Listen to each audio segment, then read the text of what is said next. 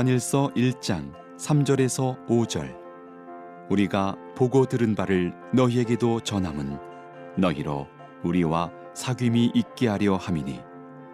우리의 사귐은 아버지와 그의 아들 예수 그리스도와 더불어 누림이라. 우리가 이것을 쓰면 우리의 기쁨이 충만하게 하려 함이라. 우리가 그에게서 듣고 너희에게 전하는 소식은 이것이니 곧 하나님은 빛이시라. 그에게는 어둠이 조금도 없으시다는 것이니라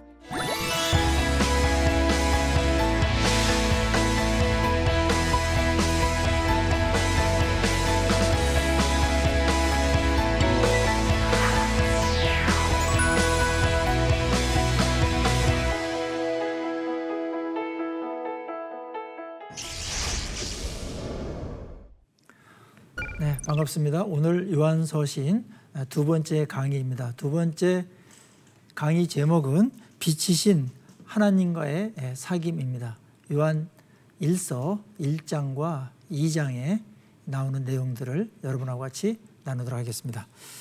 오늘 포인트는 뭐냐면 아, 신앙의 본질인 하나님과의 사귐이라는 관점으로 어, 본문을 관찰하고 어, 정리하는 겁니다. 어, 그게 이제 요약되고 정리되면은 거기에 메시지가 있겠죠.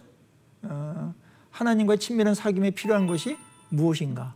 그리고 어, 우리에게 적용해야 될 것은 어떤 건가? 아, 이렇게 오늘 어, 강의가 진행될 것입니다. 요한일서의 핵심 어, 단어는 바로 어, 코이노니아입니다.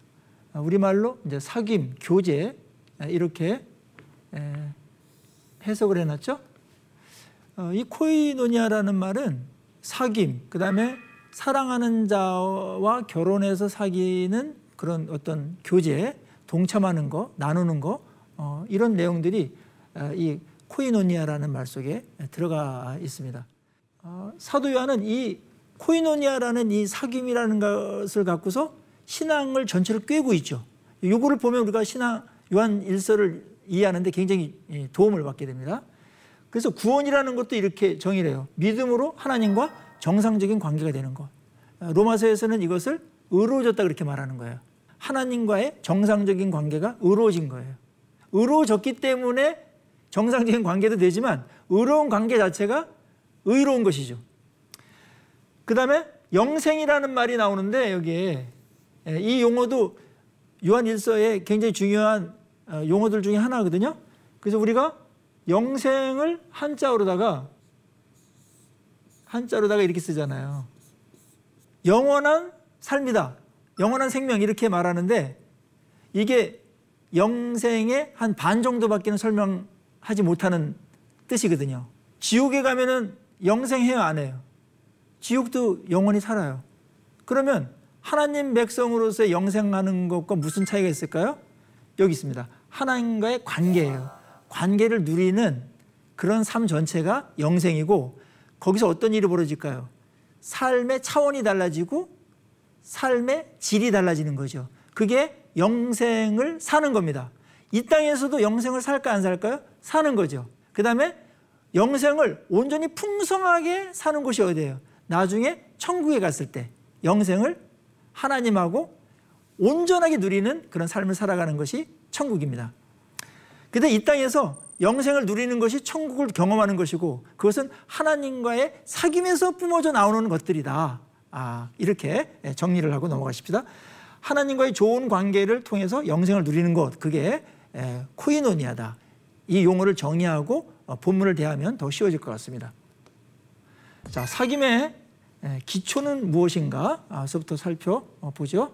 요한 1서 1장 1절에 4절인데 모든 책들을 볼 때 서론을 잘 읽어야 돼요. 서론을 잘 읽어야 풀어질 수가 있고 전체 그림도 거기에 나오거든요. 하나님과의 사귐에 있어서 우리가 하나 여기서 조금 짚고 넘어갈 건 뭐냐면 어, 하나님과의 사귐은 거추장스럽거나 부담스럽거나 의무감이 아니고 하나님과의 사귄다라는 것은 피조물이 최고의 영광을 말하는 거예요. 여러분들 대통령하고 잘 사귄다 영광이 아니에요. 엄청 영광이잖아요. 근데 하나님하고의 관계를 맺었다는 거, 하나님하고 내가 친밀한 사귐을 갖는 자라는 거는 어마어마한 영광이라는 것이죠. 예, 그러니까 신앙을 교리적이거나 어떤 형식적으로 대하면은 율법적으로 대하면 굉장히 부담이 돼요. 그런데 실제적으로 그분을 알아가고 대하면 그것이 얼마나 우리에게 큰 영광이며 감당할 수 없는 정말 엄청난 복인가 은혜인가를 아, 알게 되죠. 그렇다면 이 하나님하고 사귀는 것이 큰 영광이고 우리에게 더할 수 없는 복인데 그럼 우리가 그런 어마어마한 분하고 어떻게 사귈 수 있는가?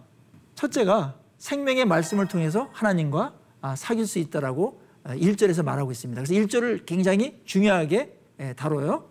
여기서 1장 1절을 보면 태초부터 있는 생명의 말씀에 관한 요한 복음 1장 1절을 읽는 것 같은 느낌이 들죠? 생명의 말씀이 있었다.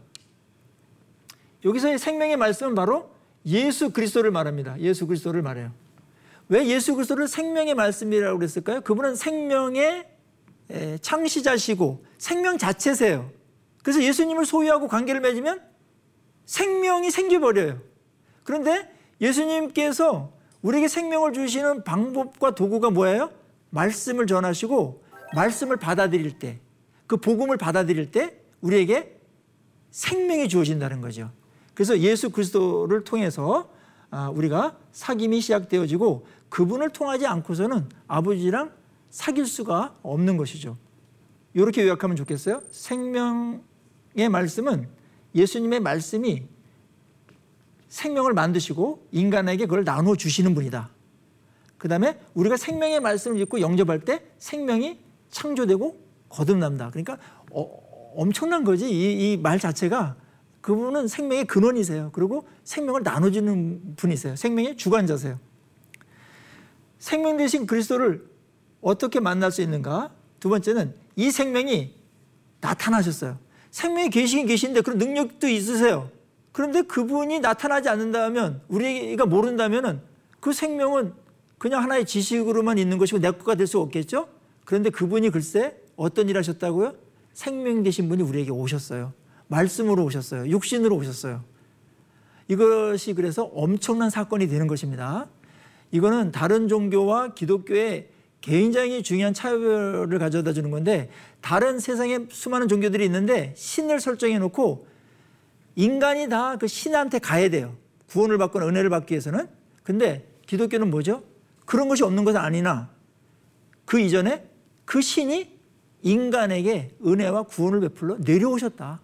아, 이게 우리 기독교의 가장 큰 그런 아, 특성 중에 하나이고 아, 우리에게 과분한 아, 은혜로 그렇게 다가오는 것이죠. 자, 예수께서 이르시되 내가 곧 길이요 진리요 생명이니 나로 말미암지 않고는 아버지께로 올 자가 없느니라. 같은 그 요한께서 좀 젊었을 때 조금 이 요한 일서 쓰기 전에 이 말씀을 먼저 하셨어요. 어마어마한 진리죠. 예수 그리스도를 통하지 않고는 누구든지 하나님 아버지께로 갈 자가 없다. 어, 오늘 어, 사도 요한은 일관성 있게 예수 그리스도를 통해서만 우리가 하나님을 만날 수 있고 교제할 수가 있다. 이렇게 기초를 이야기하고 있습니다. 성도의 사귐과 하나님과의 사귐을 여기서 어, 서론에서 언급을 하는데 하나님과의 사귐과 우리 성도들의 사귐은 의무나 책임을 넘어선 뭐냐면 누림이라는 거로다가 설명을 해요. 아, 저는 이 부분을 보면서 굉장한 그 뭐라 그럴까요? 어, 은혜가 되었습니다. 큰 충격적인 은혜를 받았어요. 아, 하나님과의 사귐은 그분이 날 부려먹으려고 그 다음에 못 살게 굴려고 그러는 것이 아니고 우리로 하여금 영생을 어떻게 해요? 누리게 한다. 뭘 누리죠? 그분을 만나서 사랑을 누리고 평화를 누리고 자유를 누리고 또 뭘 누려요? 그분 자신을 누리죠. 그게 하나님과의 사귐에서 주어지는 가장 큰 은혜라고 볼 수가 있습니다. 여러분들은 하나님과의 사귐을 통해서 어, 이런 누림을 얼만큼 가지신지 모르겠습니다. 이번 기회를 통해서 우리가 무엇을 하고 하지 말아야 되고를 넘어서서 하나님 자신을 누리는 어, 마치 어린아이가 어, 엄마 품에 안겼을 때 그 평안함을 누리는 안정감을 누리는 그러한 시간이 됐으면 좋겠습니다. 그러니까 하나님 관계가 누리는 거니까 그 하나님과의 사귐은 우리와의 관계에 어떤 걸 갖다 주냐면 누림이 기쁨이 되죠. 어, 누릴 때 기쁨이 특징으로 다가온다라는 거예요. 이 기쁨의 근원이 하나님하고의 사귐에 있다라는 것입니다. 그것은 이 세상에 그 무엇으로도 빼앗을 수 없는 어, 그러한 어, 기쁨이 우리에게 오게 되는 것이죠.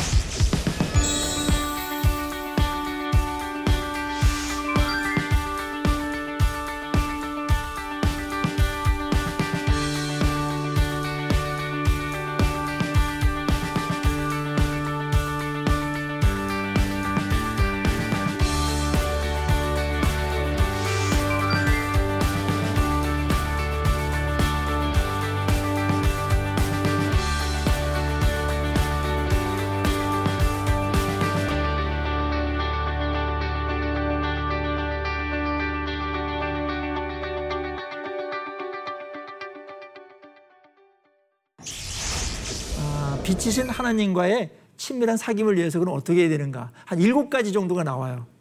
그래서 우리가 해야 될 것은 어떤 것인지를 오늘 사도 요한은 우리에게 일곱 가지 정도로다가 유학을 해주는데 이 일곱 가지를 통해서 그 사귐이 더욱더 풍성해지기를 기대합니다. 첫째는 빛 가운데 행하는 겁니다. 자, 우리가 하나님하고 사귈 때 하나님이 누군가를 아는 건 중요한 것이죠.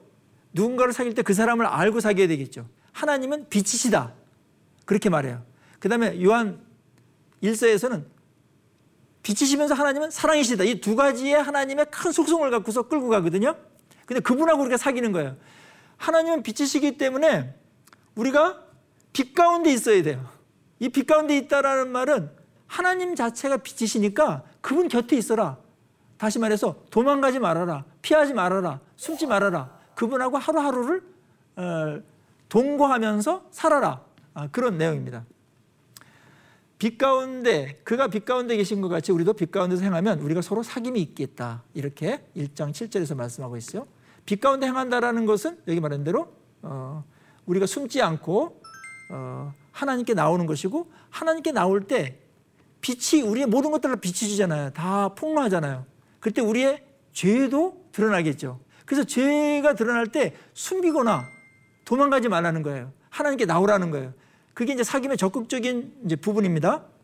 하나님의 빛 가운데 있을 때 죄가 노출됐을 때 도망가지 말고 어떻게 해라? 자백해라. 그것이 하나님을 하나님으로 인정하는 것이기 때문에 하나님이 자신에게 죄를 갖고 나오는 사람들을 귀찮아하거나 번거롭게 생각하지 않아요. 굉장히 기쁘게 생각합니다. 왜냐하면 하나님을 하나님으로 인정하는 거기 때문에 또 믿음의 반응이기 때문에 그렇습니다. 바퀴벌레처럼 빛이 딱 비치면 숨지 말고 하나님께 나오고 빛이 노출됐을 때 우리의 죄를 비춰졌을 때 죄를 인정해라 시인해라 그게 바로 어, 고백하는 것입니다. 자 회개의 근거는 예수 그리스도께서 우리의 대언자가 되시고 변호자가 되세요. 그래서 우리가 하나님께 죄를 갖고 나가면 예수님께서 이 사람의 그 고백은 맞습니다. 죄를 지은 건 맞습니다. 그러나 그가 나를 믿었습니다. 그래서 내가 그들의 희생 제물이 되고 대속을 했기 때문에 저를 믿은 것을 근거로 해서 이 사람의 죄를 용서해 주십시오. 그랬을 때 하나님께서 그 사람의 죄를 사해 준다라는 것이죠. 깨끗하게 해 주신다라는 거예요. 자, 세 번째는 말씀을 순종하는 것입니다. 누구랑 사귀기 위해서 가장 좋은 사귐의 수단은 뭐냐면 사귐의 질을 높이는 건 뭐냐면 그 사람의 말을 받아주는 거죠. 거절하거나 어, 그 사람의 말에 대해서 반대하거나 그러지 않고 내가 하기 좋은 것도 있고 하기 싫은 것도 있을 수 있겠으나 나를 부인하면서까지 그분의 말을 받아들일 때 엄청난 그 어, 사귐의 풍성함을 가져다 주죠. 그래서 오늘 요한일서 2장 5절에 보면 누구든지 그의 말씀을 지키는 자는 하나님의 사랑이 참으로 그 속에서 온전하게 되었나니 이로써 우리가 그 안에 있는 줄 안다. 계명을 지킴으로 인해서 사귐이 친밀해집니다. 그래서 성경에서 구약 신약을 전체를 통해서 가장 많이 우리에게 요구하는 명령 중에 하나가 뭐냐면 말씀을 순종해라 그 말이죠. 성경 전체를 어떤 분은 이렇게 요약한 데서 말이나 잘 들어라. 그게 성경 전체 요약이라는 거예요. 어, 약간의 일리가 있어요. 그거는 하나님께서 말씀을 통해 가지고 어떻게 하신다는 거예요? 사귐을 좋게 하길 원하시는 거예요. 네가 내 말만 잘 듣는다면 나는 너와 엄청나게 내가 아주 잘 사귈 수 있다. 아, 그러한 하나님의 어떠한 요구이면서 바램이면서 부탁입니다. 제발 내 말을 잘 들어라. 아, 그런 아, 말씀을 하고 있고 우리가 하나님 말씀을 잘 들을 때 하나님과의 관계가 깊어지고 그 사귐이 풍성해진다. 나의 계명을 지키는 자는 나를 사랑하는 자니 나를 사랑하는 자는 내 아버지께 사랑을 받을 것이요 나도 그를 사랑하여 그에게 나를 나타내리라. 그렇게 요한복음에서도 미리 말씀하셨죠. 이거와 사상이 딱 이렇게 통하잖아요. 같은 어, 요한이 예, 말씀을 한 것입니다. 자, 네 번째는 형제를 사랑하는 겁니다. 그러니까 하나님을 사랑하고 말씀을 지키고 하는 것도 하나님하고의 굉장히 중요한 사귐의 보탬이 되는데 하나님하고 직접적인 게 아니고 형제를 사랑할 때 하나님하고의 사귐이 풍성해진다는 거예요. 그게 당시에 이단들은 깨달음과 지식만 있었지 이웃을 사랑하는 그런 계명이 없었어요. 어, 여기에 대한 어, 정면적인 반박이면서 그 다음에 하나님의 바램과 그 다음에 신구약 전체를 관통하는 하나님의 계명을 우리에게 지금 어, 말씀하는 것이죠. 하나님을 사랑할 때 이웃을 사랑하게 되고 이웃을 사랑할 때 하나님이 좋아하는 일을 하는 것이기 때문에 예, 하나님하고의 관계가 아, 깊어진다는 겁니다. 자, 다섯 번째는 세상을 사랑하지 말아야 됩니다. 하나님을 사랑한다고 하면서 사귄다고 하면서 어, 세상을 사랑할 때에는 이게 양다리를 거치는 격이 되거든요. 여기서의 물론 세상은 하나님을 반역하고 하나님께 불순종하게 하는 어떤 문명이나 어떤 사상이나 어떤 태도나 이런 것들을 말합니다. 세상을 사랑하지 말라 이런 말을 그리스도인들에게 하면 많은 분들이 어떻게 세상을 하나도 사랑하지 않으면서 신앙생활을 하지? 이렇게 생각하는 분들이 있는데 세상에 대한 개념이 뭐 학교 다니고 결혼하고 경제생활하고 이런 것이 아니고 우리의 어떠한 욕구를 넘어선 탐욕 수준까지 가가지고 그거를 사랑해버리는 그거를 섬기는 예, 그런 대로 가는 것을 방지하는 것이죠. 어떠한 자매가 형제랑 결혼을 했어요. 그랬을 때 관계, 부부 관계를 맺잖아요. 부부의 연을 맺으면 자매가 형제한테 이런 요구를 해요. 나 외에 지구상에 어떤 여자도 사랑하면 안 돼? 그 말이 과격하나요? 그 말이 잘못된 말인가요? 아니에요. 그거는 너무 당연한 말이죠. 예수, 하나님도 그래서 우리에게 말하는 거예요. 너 날 사랑하지? 사귐에 굉장히 중요한 거는 사랑인데 너는 내가 싫어하는 세상을 사랑하면 안 돼. 그렇게 바람 피우면 안 돼. 그런 얘기예요. 나를 사랑해. 그 말을 뒤에서 다른 것을 사랑하면 안 된다. 그렇게 에, 말씀하고 있는 것입니다. 하나님의 자녀의 에, 정체성을 여기서도 약간 언급을 합니다. 하나님의 자녀라면은 하나님이 사랑하는 것을 사랑하고 하나님이 싫어하는 것을 싫어하는 쪽으로다가 아, 그러한 방향을 잡고서 가도록 권면하고 있습니다. 세상을 사랑하지 말라고 그랬을 때 그 사랑의 대상인 세상은 뭘 말하는가? 오늘 여기 세 가지로 나왔죠? 육신의 정욕이 있어요. 이거는 욕구를 말하는 게 아니에요. 욕구를 넘어서서 그 범위를 넘어선 거예요. 그걸 탐욕이라고 그래요. 그러면 그것이 죄가 되는 것입니다. 욕구는 하나님께 주신 선물이죠? 그러나 하나님의 말씀과 하나님의 그 규율 안에서 그거를 쓸 때 그것이 축복이 되는 것이지 그걸 넘어서면 타락이 되는 것이고 죄가 되는 것이고 그렇게 되는 것이죠.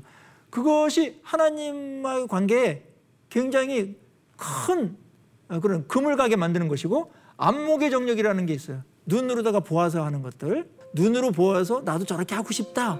하와가 선악과를 보고서 안목의 정력에 쌓여가지고 하나님의 말씀을 어겼던 것처럼 뭐 그런 것들이 있습니다. 예.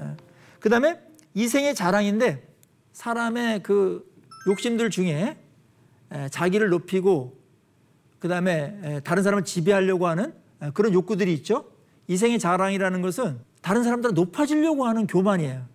허영심, 자신을 높이려고 하는 것들, 아, 이런 것들이 하나님하고의 관계에 굉장히 어려움을 가져다 준다.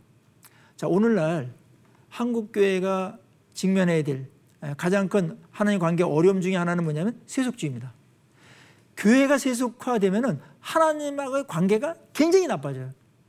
오늘 사도 요한은 이단을 먼저 말하지 않아요. 우리가 하나님과의 사귐을 할 때 경계해야 될 것들이 두 가지가 있는데 하나는 이단이고 하나는 육체 정욕을 따르지 않는 것이거든요. 그리고 교회가 무너질 때를 보면은 이 교회가 하나님께서 주시는 영적인 욕구를 쫓지 아니하고 세상적인 욕구를 쫓아서 탐욕으로 가가지고 타락하고 해서 교회가 무너지는 일들이 대부분이었기 때문에 이거는 우리가 예나 지금이나 가장 경계해야 될 것 중에 하나입니다. 교회가 세속화되는 것은 하나님의 관계 치명적인 일을 가져다 준다. 그 다음에 정욕을 멀리하고 세상을 멀리하라는 것 다음으로 적그리스도와 사귀지 말라. 이거는 너무나 당연한 것이죠. 하나님을 반대하고 하나님을 회방하고 하나님과 원수된 자들과 교류하면서 사상에 영향을 받는다든지 자연적으로 어, 금해야 하나님과의 관계가 어, 정상화될 것입니다. 적그리스도의 정체는 무엇인가? 그것은 예수께서 그리스도의 심을 부인하는 자가 아니냐 이렇게 말하면서 당시에 예수님께서 육체로 오신 것을 부인했던 자들 이런 자들이 당시에 적그리스도였었죠. 오늘날에도 그 이단과 사이비들이 횡행하고 있는데 하나님과 사귄다고 하면서 이단하고 접촉을 해서 영향을 받는다든지 사이비의 어떤 가르침을 따른다든지 하는 것은 하나님과의 사귐에 결정적인 영향을 준다라는 것. 그래서 하나님은 그걸 너무나 싫어한다라는 것. 그것을 오늘날에도 적용할 수 있는 굉장히 중요한 부분입니다. 자, 마지막으로 일곱 번째는 아버지와 아들 안에 거해라. 아, 그렇게 말합니다. 하나님과의 사귈 때 도움이 되는 그 사귐을 풍성하게 하는 것들 중에 마지막은 그들 안에 거하는 겁니다.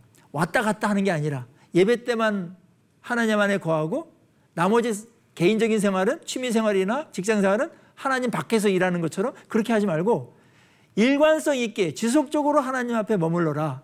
하나님의 임재 속에서 하나님과 동행해라. 그것이 오늘 마지막 하나님과의 사귐에 있어서 풍성케 하는데 우리가 해야 될 그런 말씀으로 제시하고 있습니다.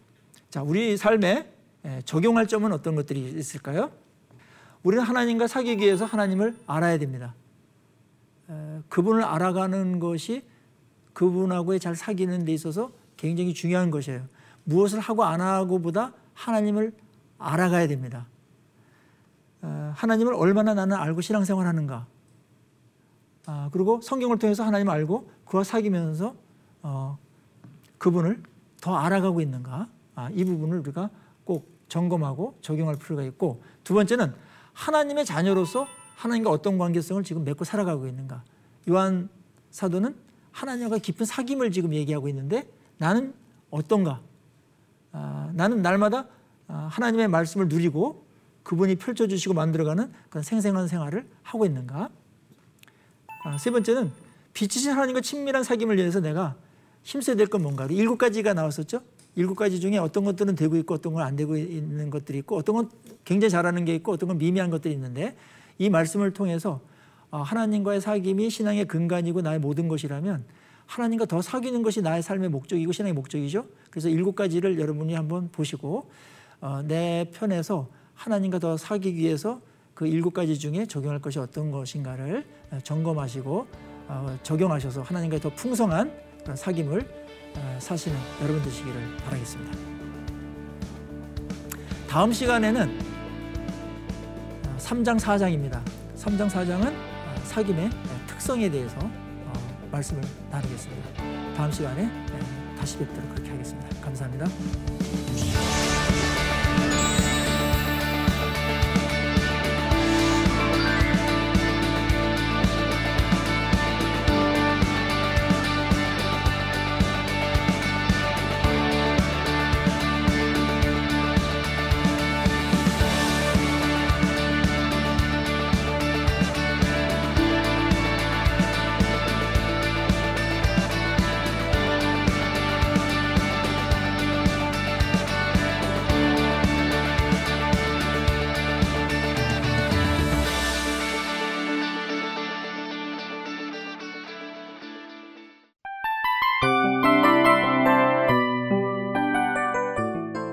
이 프로그램은 청취자 여러분의 소중한 후원으로 제작됩니다.